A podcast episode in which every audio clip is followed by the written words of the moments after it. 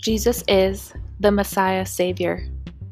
Does God feel distant? Does life feel empty?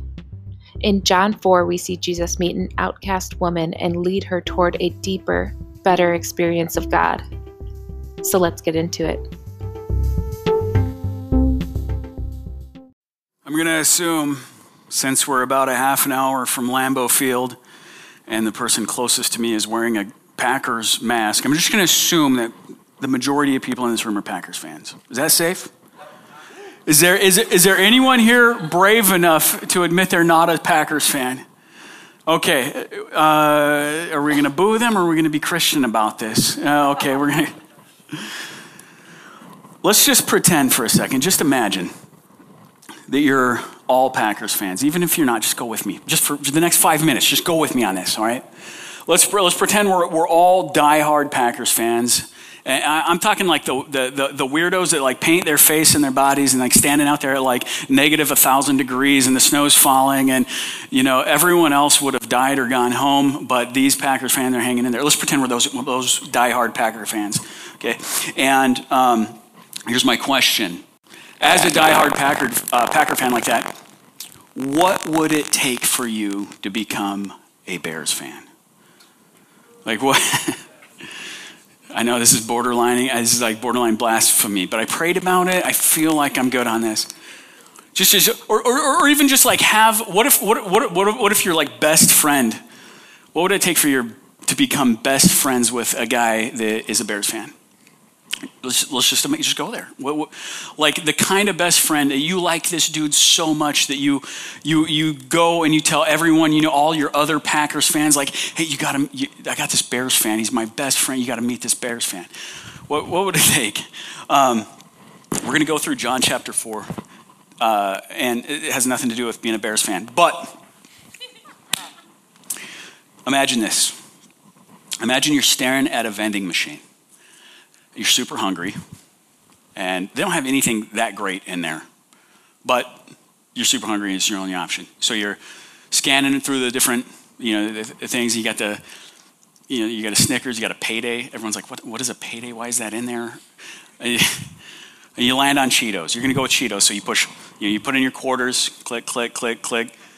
B, or I guess today you just double click your watch and hold it up, whatever it is. You push B, 17, the thing starts going slowly, and these, these you know, the, the, Cheetos just like slowly start coming at you. You're getting excited about these. And they, they get to that point where they're almost, and they pause for a second, and in a split second, you lose everything good in your system, and you're like, I will punch through this freaking glass if this thing even tries to. And, and but then it, it you know, thank God God's watching over you. They fall clunk, they hit the bottom, you flip the thing open, you reach in, you get your Cheetos. Now imagine this, as you're, as you're opening these, you got to hang with me here, okay? You, as you're opening, you turn, and leaning up next to the Coke machine, uh, next to in the next vending machine over, there's, there's a dude, 30 something ish, scraggly beard, looks like he could use a shower, maybe a bit wearied, uh, and he's wearing a Bears shirt. And let's imagine in this hypothetical, you're wearing like a good Packers fan, die hard. You're of course wearing wearing your Packers. You know, uh, you got you got the number 12 on. And dude, dude looks at you straight in the eyeballs and goes, "Hey, uh, you give me some Cheetos." And you're like, "Oh wait, what? Hold on. Hey, you, you're a you're a Bears fan? Yeah, I'm a Packers. I'm clearly a Packers. We're clearly not ever going to be friends. Like, you, you want me to just get your, own, get your own Cheetos. Why, why on earth are you asking me to give you Cheetos? And then dude, and then dude, like super weird, gets real mysterious and goes, here's the deal. If you knew who I was, I'll say he's still leaning on the thing like this. He goes, if you, knew, if you knew who I was, you'd be asking me to give you Cheetos. and, the Cheeto, and the Cheetos I'd give you, they change your life. Like no, no Cheetos you've ever had before. And, and you're like, Okay. You don't even have quarters. One second ago, you're asking me to get you Cheetos. You don't. Even, you can't even get your own Cheetos, and now you're talking about I should be asking you for Cheetos. You're the Bears fan, I'm the Packers fan. What the, What on earth? And he goes. He goes. Yeah, yeah, yeah, yeah, yeah. Get it. No, listen. The Cheetos I have are like no Cheetos. They'll, they will change your life. You'll never be hungry again. These Cheetos are life changing. And at this point, you're like intrigued. You're like, okay, Cheeto man, keep talking. Let's, you know, let's talk. Where, where are these things? Let, I'll try. You, you, got, you, got, you got my interest. And then right there, when you're thinking dude's going to give you some magic Cheeto, he goes, hey, by the way, I, I saw your browser history. And, and you're like, wait, what? And he's like, hey, and also, man, I've been listening. I've, I've heard for the last like three years, you know, every time at work when you're gossiping about that one lady, you know, you know the, the, the, one, you know, and you're gossiping, you're talking all this crap about her. No, I've been hearing all that. And, and you're like, wait, wait, hold this, hold on a second. I thought this was about Cheetos and you're a Bears fan, Packers fan. Like, what's going on now? All of a sudden you're, you're telling me my stuff. And then he goes, and, and then there's that one thing and whatever he says right there, he just names the skeleton that's in your closet, and and he d- describes it in perfect accuracy and perfect detail, and you're like, okay, you're not a normal Bears fan. Uh, and then you start having a conversation with this dude. And you talk about religion you talk about politics you talk about life you talk about god you talk about the deeper things. And by the end of this long conversation you are just you've made the best friend. And he's a bears fan but he's just a your best i mean you're going this guy is insane. And so you run off and, and you're like you run into town like a crazy dude and you're just like hey y'all you guys got to come meet this guy. You, you, all your packer friends. You're like come on come on. You, no seriously you got to check this guy out yeah, no, you got to meet. I just, I just, I just met this guy. He's a Bears fan. I, and they're like, he's a Bears fan. Why do you want me to meet a Bears fan? And he's like, no, no, just trust me on this. Just trust me. This guy, he, he talked to me about Cheetos, and then told, gave me magic Cheetos, and then, and then all of a sudden he's he tells me all this crap that I've done in my past, and, and then I was listening, and we were talking about it. And man, when he was talking about God, it was just my mind was blowing up. It's like no one I've ever met before. You gotta, you gotta come meet this dude, right? This is kind this is a really bad analogy for what happens in John chapter 4. Let's dive into John chapter 4 and what we're going to read is the longest conversation that Jesus had with another human. Is in John chapter 4. We're going to dive in right at verse 3. I'm going to put the verses up there as we go, so so follow along. I want you to know that as I'm making stuff up, the, the whole Cheeto thing, the Packers, eh, I made all that up. Uh, this, this I'm not making making up. This is stuff I'm getting straight out of the Word of God. Okay. So, uh, John chapter four, verse three. It says, Jesus left Judea and departed again for Galilee. Judea, picture a map of Israel. Ju- Judea is the region in the south part of Israel. Galilee is the region in the north part of Israel. And he had to pass through, dun dun dun, Samaria. This is that dark, this is like no fly zone. This is Bears fans. This is the, this, you don't go there. He had to pass through Samaria. There was serious animosity between Jews and Samaritans at the time. There was ethnic tensions. There were serious religious tensions. There were political tensions. And so it says Jesus had to pass through Samaria. Did he have to because it was the only, the only route? No.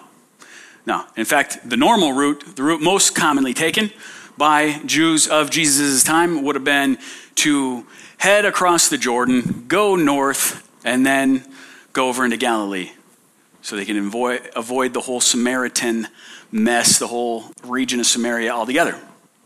So it wasn't the only route. That's not why he had to go. Was it was he just a little low on time and needed a shortcut? It's possible. It's possible Jesus like, let's take a shortcut. I know we got to deal with the Samaritans. That's possible.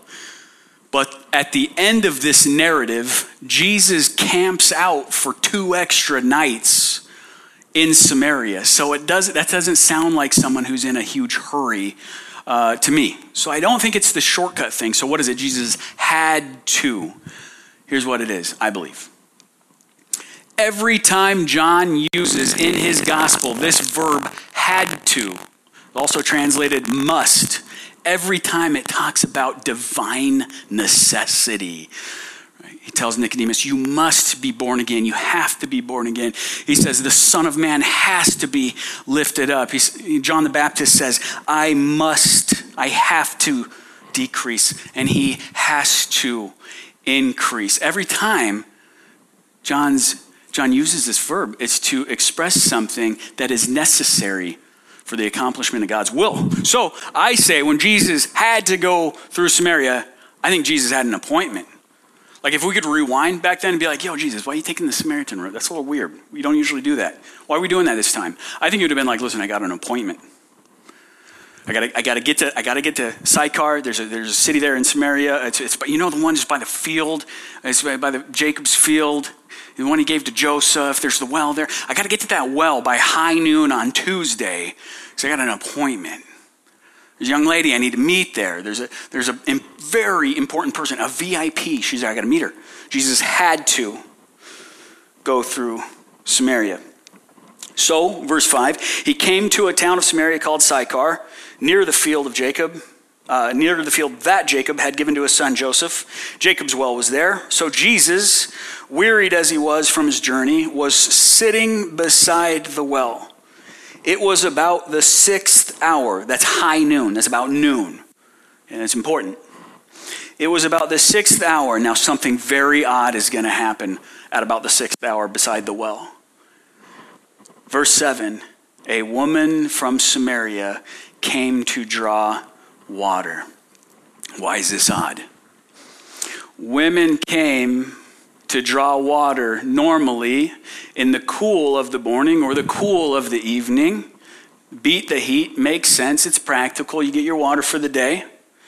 And they didn't come alone, they came in groups. Why? It was social and it was secure. Social, man, we got solidarity. This is, a, this is our time, we're doing this thing together, and we're safer. There's riffraff passing by. Who knows? We could get harassed. We could get we could get all sorts of stuff happen, bad stuff happen to us. So let's go together. We go to the flock. But this this lady, John says, a woman came. Just was just one. She was by herself. So you know right off the bat, she's coming when they don't know where to come, and she's coming by herself. Why? Because she's a pariah. Right? She's an, a social outcast, persona non grata. You get what I'm saying? She, she, people know about her, and she's not, she's not welcome and accepted in the little, uh, you know, women's well water club or whatever they got going. Right? She's an, she's an outcast. And Jesus says to her, Give me a drink. Now, I don't think he's like, Give me a drink. I don't think, Jesus is not a jerk. I mean, he died for people, he did stuff like that. So I think he was probably like, hey, hey you give me a drink? I'm imagining Jesus would use that tone. Now, something you got to understand. You might think that, uh, let's make this one Jesus. And uh, let's make this one the, the Samaritan woman. You might think, man, these are just two humans, right? They're side by side. No big deal. But here's the deal they weren't just, just two humans. He, he, he, was, he was Jewish, and, and she was Samaritan. So there's separation there. And it, it wasn't just that he was Jewish, but he was a Jewish man. And she was, she was a, a, a Samaritan woman. Listen, like, men back then didn't even talk to women in public. Like some of the most pious of guys wouldn't even talk to their wives or their, or their sisters in public. Okay? But it wasn't just that. We're going to learn a few verses down in the story that this lady's got a past.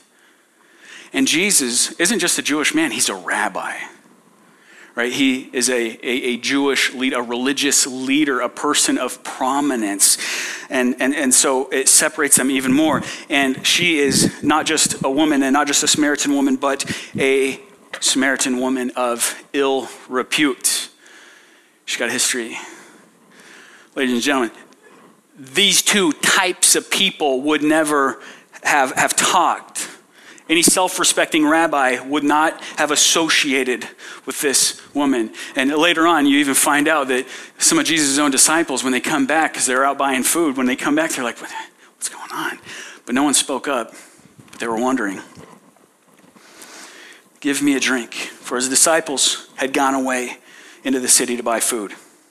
The Samaritan woman said to him, How is it that you, a Jew, Ask for a drink from me, a woman of Samaria. For Jews have, have no dealings with Samaritans. Doesn't mean they, they, they wouldn't stop by a Samaritan QuikTrip and you know pick up a couple you know glazers or something. It just meant they, they, they wouldn't eat together. You know, they wouldn't hang out together. They definitely wouldn't drink out of the same water, you know, ladle or anything like this. How, how is it? And Jesus answered her If you knew the gift of God and who it is that is saying to you, Give me a drink, you would have asked him, and he would have given you living water. You see the way that Jesus, he had to go through Samaria. And then immediately, this woman's right at the surface, and Jesus starts moving her to deeper spiritual things. He, he immediately starts moving away from talking about food, the weather, politics, the latest hot topic, and moves toward the deepest, her deepest spiritual need.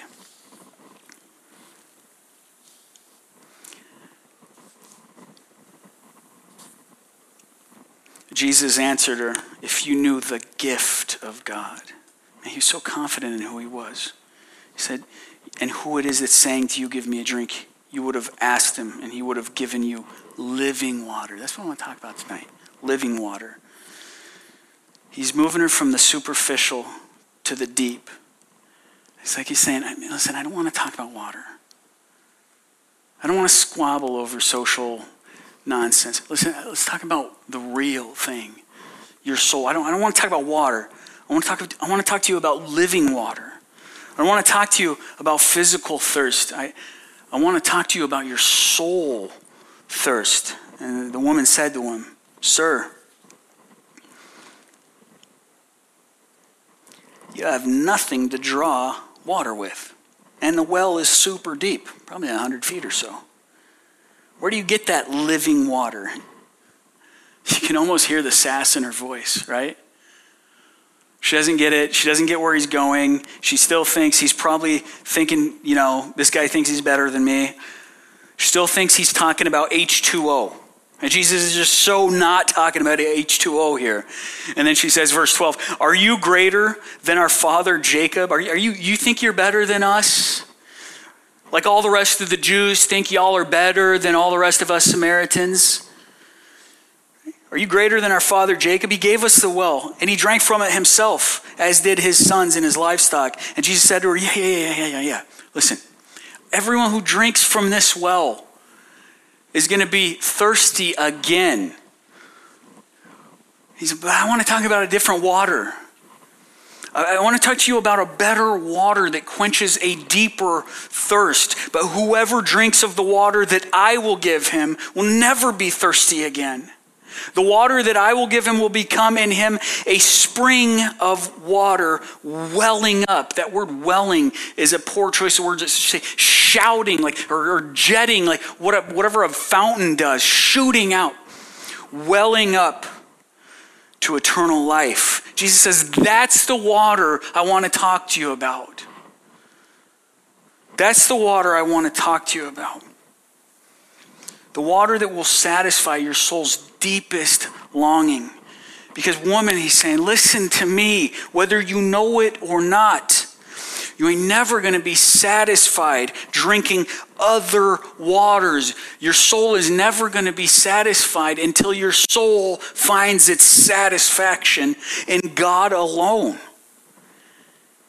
So what's the what's the water that Jesus offers? It's new life. It's new life with God. This living water where God knows you and you know him and he's your God and you're his child and you experience a relationship of love and forgiveness and his faithfulness and his goodness in your life and and it starts it starts today and, and it continues on Friday all the way till eternity. Man, this is this is the this is the living water that Jesus is talking about. And until we receive the water that Jesus offers, we've just got a void in our souls that we're just going to try to fill a million different ways. we've got a thirst in our souls that we're going to try to quench with all sorts of different water from all sorts of, of different wells but they're just cheap substitutes right and at the end what do we have except a few more regrets and some, some bruises what we, we, we've got the same exact thirst that we started with we're just as parched as ever before. Jesus says, If you receive what I offer you, that thirst, that thirst that I'm talking about, will be satisfied for eternity. And now he's got her attention. Verse 15, she says, oh, Okay, all right. Sir, all right, this sounds good. Give me this water. Give me this water so that I will, I will not be thirsty or have to come here to draw water. Does she get it entirely? No. But she's starting to get that there's something deeper. Right? There's something different about this guy, Jesus. And, and so she says, okay, yeah, I'll take some of that water. And then I won't have to come here anymore to this place of shame. This place where every bad decision I've ever made is just rubbed in my face and pinned on my chest like some sort of scarlet A this place where the fact that I'm an outcast and I've got a past is always fresh. Man, if I don't have to come here anymore, yeah, I'll take it. Sign me up. And Jesus says, Go, uh, go call your husband and come here. Jesus knows there's still something separating her, something bigger, something deeper that's separating her from God. There's something else that's keeping her from the living water that'll satisfy her soul for eternity. He says, Hey, go, go call your husband and, and come here. And she says, Well, actually, um, I, uh, I, I have no husband. And is there a time when we get more creative than when we're trying to hide our sin? Actually, I have, I have no husband. And Jesus says, Well, you got that right. You're telling the truth there. You're right in saying, I have no husband, for you've had five husbands. And, and the one you, you have now is not your husband. What you have said is, is true. Jesus knows her public sinful past, and he knows her private sinful future. Sorry, sinful present. And he exposes it. Why? Is it to condemn her? Does he expose it to, to just rub it in her face? Does he, does he expose her to shame her? No. Jesus exposes her sin so that he can set her free. Jesus exposes the sin of our past, not so that he can shame us in the present, but so that he can change our future. This is the business he's in. Religion shames sin. Jesus forgives.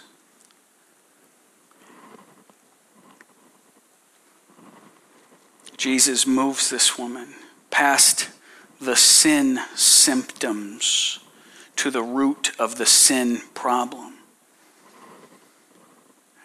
You know what her problem was? It's not that she was uh, guilty of adultery. It's not that she was this promiscuous person It's that she had always been drinking from the wrong wells.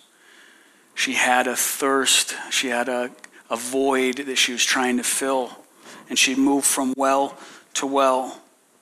Jesus says, You've been drinking from the wrong wells all along, man after man after man. Five failed marriages.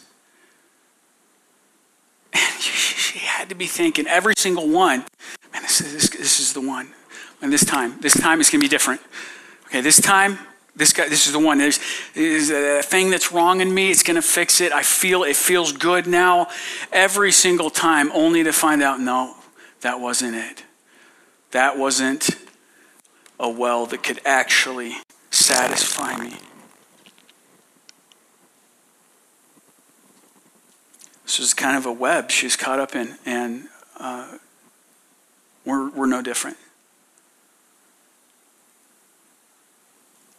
If you don't see yourself in this woman's skin, you're missing the point, and you're in a very precarious position.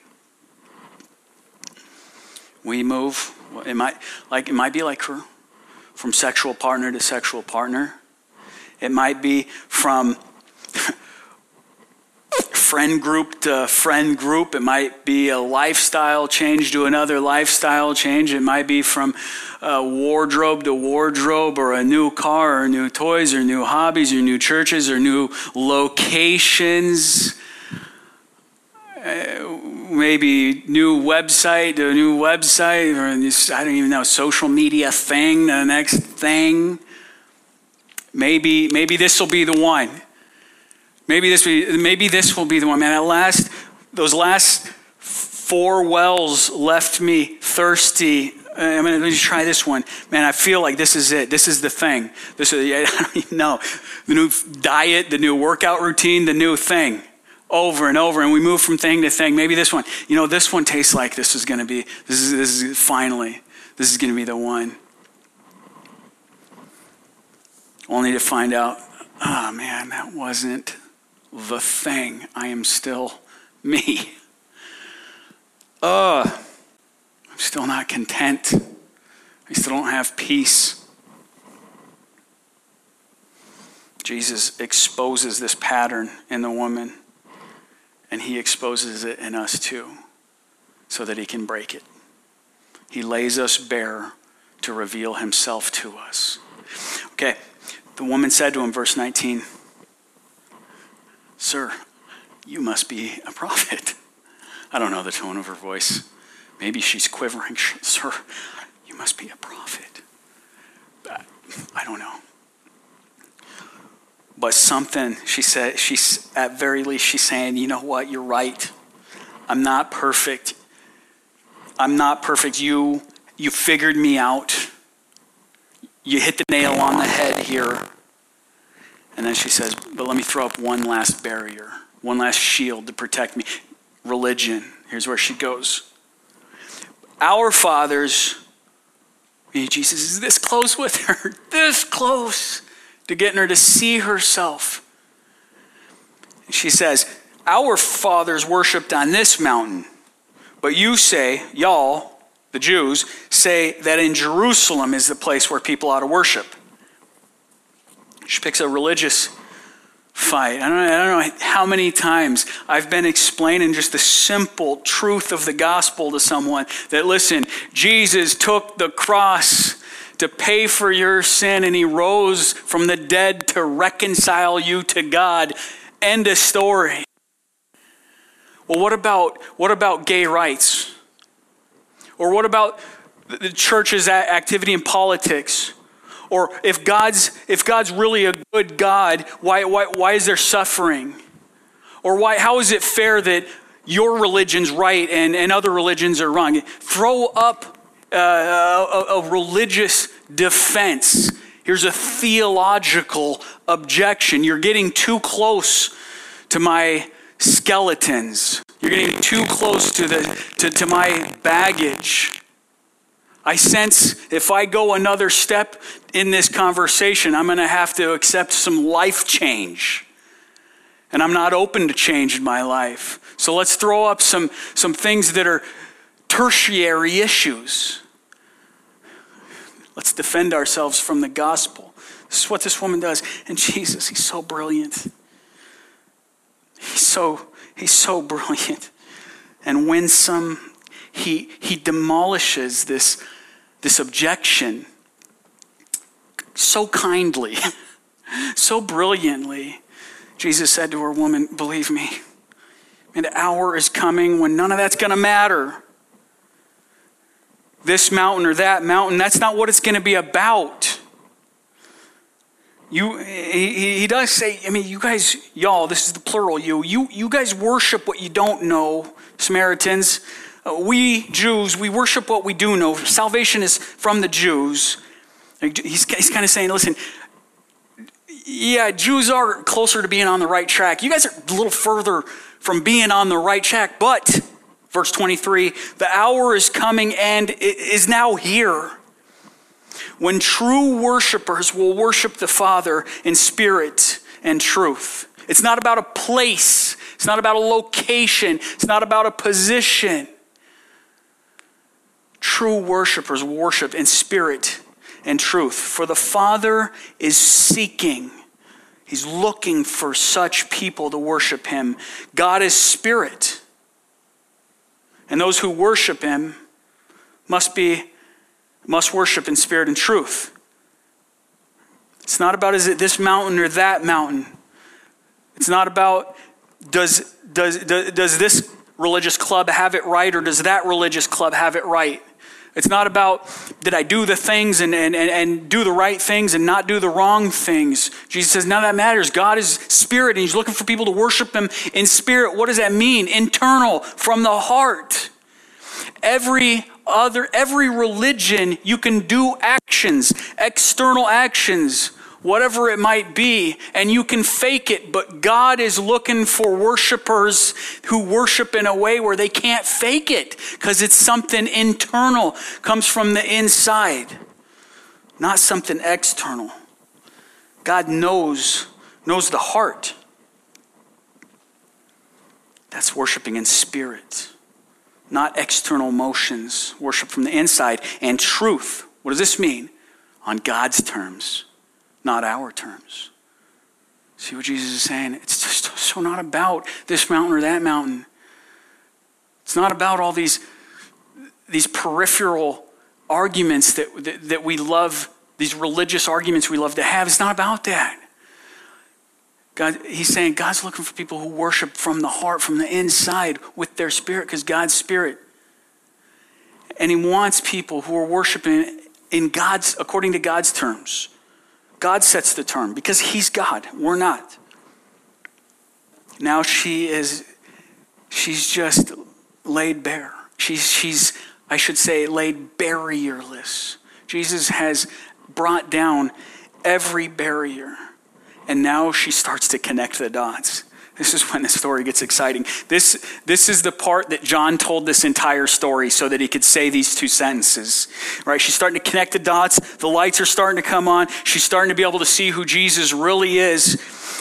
She says, I know, I know that I know that Messiah is coming.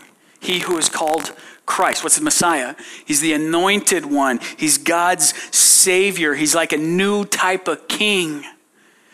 She's saying, I know that when the Messiah comes, when the Christ comes, he will tell us all things. He's going to explain, he's going to make this stuff make sense. A lot of things are going to click when he comes. And what she's saying there, she's going, This is what's happening with you. This is, this is what's happening right now, isn't it? You're that guy. And Jesus says, Listen, he's never told anyone, in, in John's gospel up until now, he has not told anyone, I'm the Messiah. He hasn't said that. But he says to this outcast, this adulteress, this Samaritan, he says, I who speak to you am he. The very first person Jesus reveals his messianic identity to is not a sparkly, clean, religious person I love it. Man, but a woman that couldn't have tried harder to run from God. Do you get that? She couldn't have tried harder to run from God, but that she, she meets Jesus. She meets the real Jesus, and he sorts through her baggage, and, and, and she would just never be the same again. Watch what happens. Verse 28. So the woman left her water jar and went away into town and said to the people, Now, look at this. She didn't even bring her jar. I don't know how much a jar went for in those days.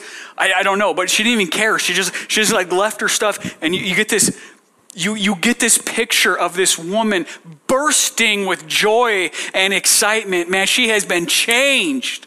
She has been changed. She met Jesus. And she goes into town and she's going, You guys, come on. Come, you see this guy. Come check this guy. You got to meet this guy. No, you, you, you too. Get your brother. Come on. You guys have to meet this guy. He told me every single thing I've ever done. You have to meet. And they're like, Oh, well, that's a lot of stuff. We know about the stuff you've done. And she just starts bringing him. He told me everything that I ever did. Can this be the Christ? The Christ means the Messiah. It's just the Greek way of saying Messiah. Can this be the Christ? Now, keep in mind, why did John write this? If you've been paying attention the last couple weeks, John chapter 20, verse 31. These things are written. Why am I writing this stuff? That you may believe that Jesus is the Christ, the Son of God. And by believing, you may have eternal life in his name. Verse 30 they went out of the town and they were coming to him. Let's jump down to 39. Many Samaritans from that town believed him, believed in him because of the woman's testimony. He told me all that I ever did. So when the Samaritans came to him, they asked him to stay. And he stayed with them two more days. And many more believed because of his word. They said to the woman, It is no longer because of what you said that we believe, for we have heard for ourselves, and we know that this indeed is the Savior of the world. What a declaration! What a declaration. Who got to say it? Those who were on the fringes of religious society. This is the Savior. I mean, this is, this is the most powerful thing you can do is bring someone to Jesus. Guys, there's nothing more powerful you can do. I thank Jesus every single week for my grandma because she was constantly bringing me to Jesus. You ask Max, she's bringing him to Jesus. Every time she talks to this kid, he gets a little closer to Jesus, man. There's nothing more powerful you can do than bring someone to Jesus. And I know it's hard and I know it's awkward and I know it can be intimidating. So here's the deal our goal here is to make it as easy as possible for you.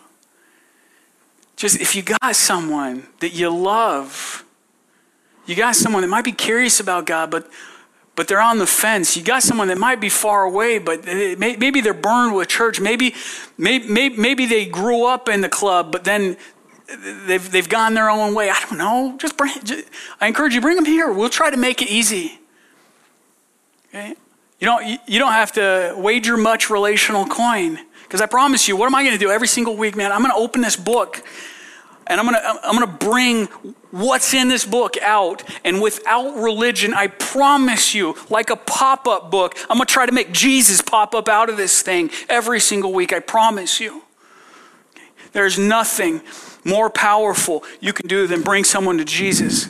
But we are separated Here's the deal. This is how God, this is how God intended it.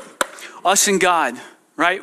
He, he, he does, his design is for us to be together with him to have a relationship with him, to know him and be, be known with it, to have fellowship with him, to experience his love and his goodness and his grace, his transformative power in our lives. Man, this is, this is the design, but, but we're, we're, we're separated from him. Just like, just like the woman was separated from Jesus, there's some stuff. What, what's separating you from God? What is it that keeps you from God right now? What is it that is making you far from God? I don't care if you grew up a Christian or not. Ask yourself right now, what's the thing that's keeping you from God? You, you, might, you might start thinking, if you think, okay, what's me keep, keeping me from this whole God thing? I don't know. What's keeping me from this whole Jesus thing? I, maybe it's. Uh, you know, I just don't like church people. You know, uh, you know, they're, they're kind of they're hypocrites. We all know that. they're judgmental. Uh, yeah, they just kind of think they're better than everyone else, holier than thou. And you know, as a matter of fact, it's not just church people. Uh, church Christians have, have, have some garbage in their, in their history. What about the Crusades? What about I mean, the KKK? Didn't most of those dudes say they're Christian? Separate me. And I mean, some of these are, are pretty good. Maybe, you maybe have some theological objections. You're like, who are Christians, honestly, to think they got it figured out? And honestly, who is Jesus to say he's the only way and say other religions are wrong? Uh, other gods are, are not true?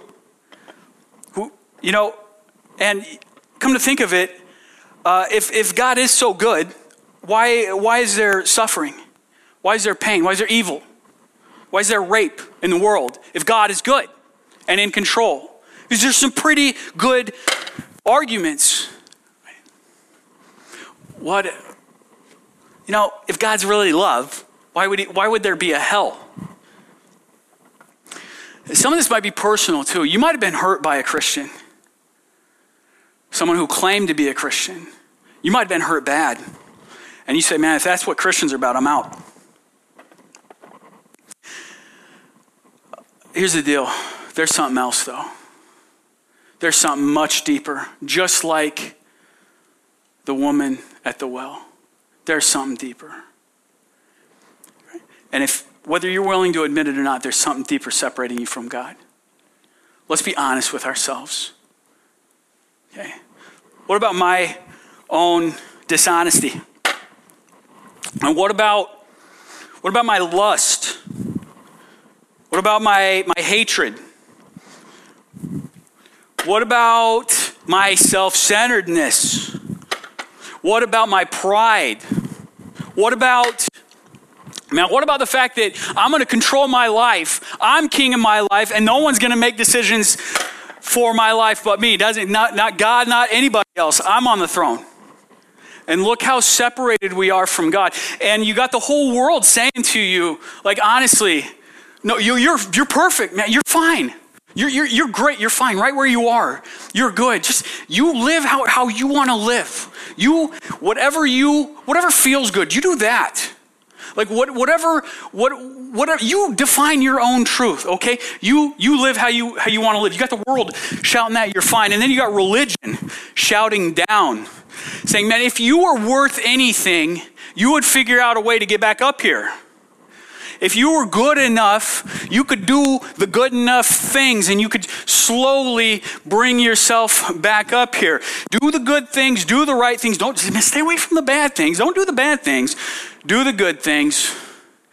And you, you will climb up here. And maybe, maybe God will say, Oh, you know what? You're a pretty good person. I, have been watching. You, you've been a pretty good person. Not all those other trolls. They're all terrible. They're garbage. You know, you though, you're a pretty good person. Come on in. Uh, the world is saying you're fine. Religion says figure it out. Jesus says forget them both. Jesus says no, no. Listen, you're not fine. Jesus says, you're, you're not fine where you're at. You're drowning in sin. You're not fine. You're, you're, you're destroying your life. You're moving toward death. You're moving toward eternal death. You're at enmity with God. God's wrath is upon you. God ain't happy with the way you're at right now, and He wants so much more for your life. God wants so much more. And so Jesus leaves it all. He says, You're never going to figure this out. You're never going to be able to climb some moral ladder to God. So Jesus comes and he does the work. He enters, he has to enter our Samaria. He comes into our world. He, might, he meets us right at our well. And he says, Come on, let's talk. I want to talk about your soul. Let's talk about your soul. Let's talk about your wounds. Let's talk about your pains. Let's talk about your sin. Let's talk about what I did to pay the price for it. Let's talk about your future. Let's talk about your longings. Let's talk about your thirst. Let's talk about this. Let me, Jesus says, actually, let, let me introduce you to God. Let me bring you to God. Let me show you who God is. All right. Let me restore this relationship. Man, this doesn't happen through the world and just being fine. This doesn't happen through religion and figuring out. It only happens through faith in Jesus Christ. And this is, this is why we turn around and we say, Y'all got to come meet this guy. Because he's not just a guy, he's Jesus. He's Jesus. So wherever you're at, I don't, I don't know if you grew up in a Christian home or not. I don't know if you've been following Jesus for 20 years or you've never followed him a second in your life, but the message is the same. Man, come to Jesus. This is the Jesus who enters our world and has done everything to bring us back has done everything to give us the right to become children of God, to be adopted into God's family, so we can experience the forgiveness that we have in Him. Let's not waste any time living like the world, living like religion. Let's just live with Jesus. Okay? Get in this, get in this book, get in John. Let Jesus come out of these pages and into your soul. Enter, you can meet Jesus. Keep showing up Thursday nights, keep showing up. Don't show up alone. Bring someone and lean into this thing. Stand, let's pray. Here's my invitation to you. If you want to pray, maybe you're not a believer, maybe you're not a Christian, but right now God's doing something in your soul, and today's the day, and He's saying, Come on, don't blow him off. Don't walk away from that. Come talk to me. Maybe it's something else and you just want to pray. Maybe you just want to talk something through. I don't know. I invite, I'm going to stand here.